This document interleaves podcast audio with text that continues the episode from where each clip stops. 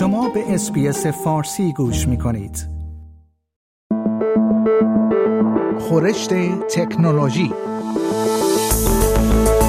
خورشت تکنولوژی یک پادکست هفتگی به زبان فارسی از رادیو SBS فارسی است. پادکستی که در آن از گجت ها یا ابزار تکنولوژیکی جدید گرفته تا نوآوری های جدید در جهان فناوری و یا حتی ویدیوها و اخبار داغ در شبکه های اجتماعی می‌پردازیم.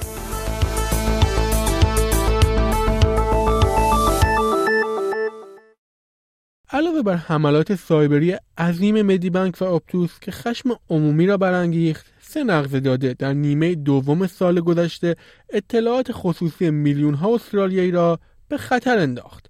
به گزارش DH ارقامی که روز چهارشنبه توسط دفتر کمیسر اطلاعات استرالیا منتشر شد نشان می‌دهد که بین یک تا ده میلیون نفر از جولای تا دسامبر از این افشای اطلاعات تأثیر دیدند این اطلاعات نام نهادهای تأثیر دیده یا اندازه دقیق نقص داده را ذکر نمی کند اما می توان از طریق آن افزایش شدید حملات سایبری بزرگ و نقض حریم خصوصی افراد را تایید کرد به طوری که تعداد کل حوادث گزارش شده به کمیسر نسبت به دوره قبل 26 درصد افزایش یافته است در حالی که تعداد تخلفاتی که بیش از 5000 استرالیایی را تحت تاثیر قرار دادند از 40 به 67 درصد رسیده است.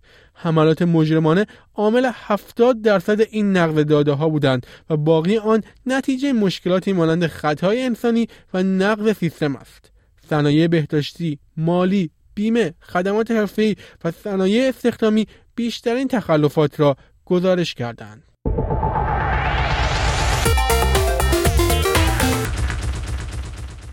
بارنابی جویس هشدار داده است که استرالیایی ها باید مراقب برنامه خطرناک تیک تاک باشند. معاون سابق نخست وزیر گفت که نگران است اپلیکیشن چینی توانایی تماشای شما را هنگام استفاده از آن داشته باشد.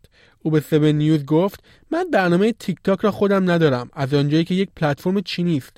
بدون شک وقتی شما آن را تماشا می کنید کسی شما را تماشا می کند یا حداقل داده هایی را که استفاده می کنید و نحوه استفاده شما از آن را به دست می آورد آقای جویس افزود این موضوع با آن یک قدرت فوقالعاده می‌دهد به ویژه در زمان انتخابات.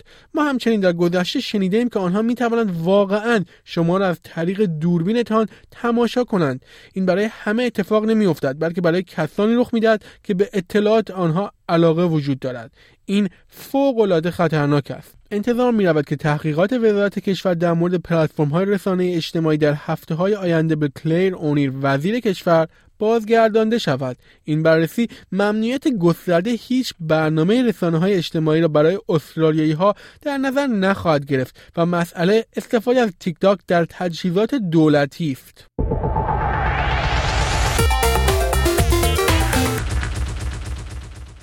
واکسن نسل دوم دانشگاه کوینزلند سرانجام وارد مرحله آزمایش انسانی شد.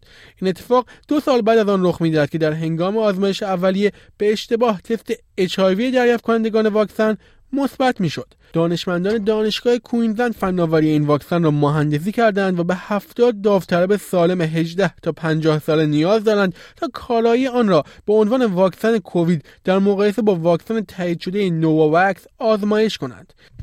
به گزارش ABC اگرچه این کارآزمایی فناوری موسوم به کلمپ 2 را به عنوان واکسن کووید ارزیابی می کند محققان می‌گویند در صورت موفقیت آمیز بودن به احتمال زیاد واکسن برای محافظت از افراد در طول همهگیری های آینده و در جبهه های ویروس های موجود مانند ویروس RSV استفاده می شود کیت چاپر رهبر این پروژه گفت که دانشمندان در حال کار بر روی استفاده از این فناوری برای ایجاد واکسن برای تعدادی از ویروس ها هستند. او در این رابطه گفت این آخرین بار نیست که جهان با یک همهگیری روبرو می شود و دفعه بعد ما می خواهیم مطمئن شویم که واکسن ها در اسرع وقت در دسترس قرار می گیرند و ایمن هستند و می توانند از استرالیایی ها و مردم محافظت کنند.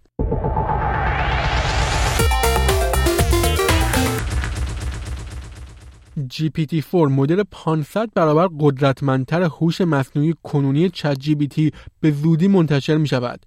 آندریاس براون مدیر ارشد فناوری مایکروسافت آلمان در مراسمی که اخیرا برگزار شده بود در این رابطه گفت ما GPT-4 را هفته های آینده معرفی می کنیم ما مدل های چند وجهی خواهیم داشت که امکانات کاملا جدیدی مانند ویدیوها را ارائه می دهند GPT-4 آخرین نسخه از مدل زبان بزرگ اوپن است که بر روی حجم وسیعی از داده های آنلاین آموزش داده شده است تا پاسخهای قانع کننده به درخواست کاربران بدهد.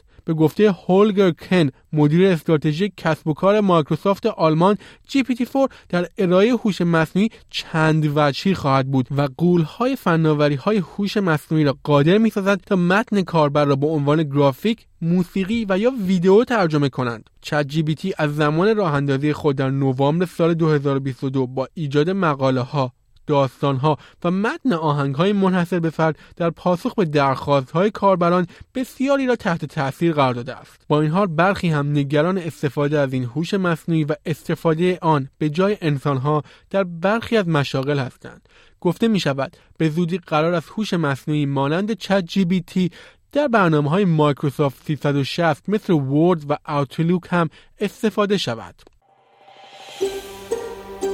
آیا می خواهید به مطالب بیشتری مانند این گزارش گوش کنید؟ به ما از طریق اپل پادکست، گوگل پادکست، سپوتیفای یا هر جای دیگری که پادکست های خود را از آن می گیرید گوش کنید؟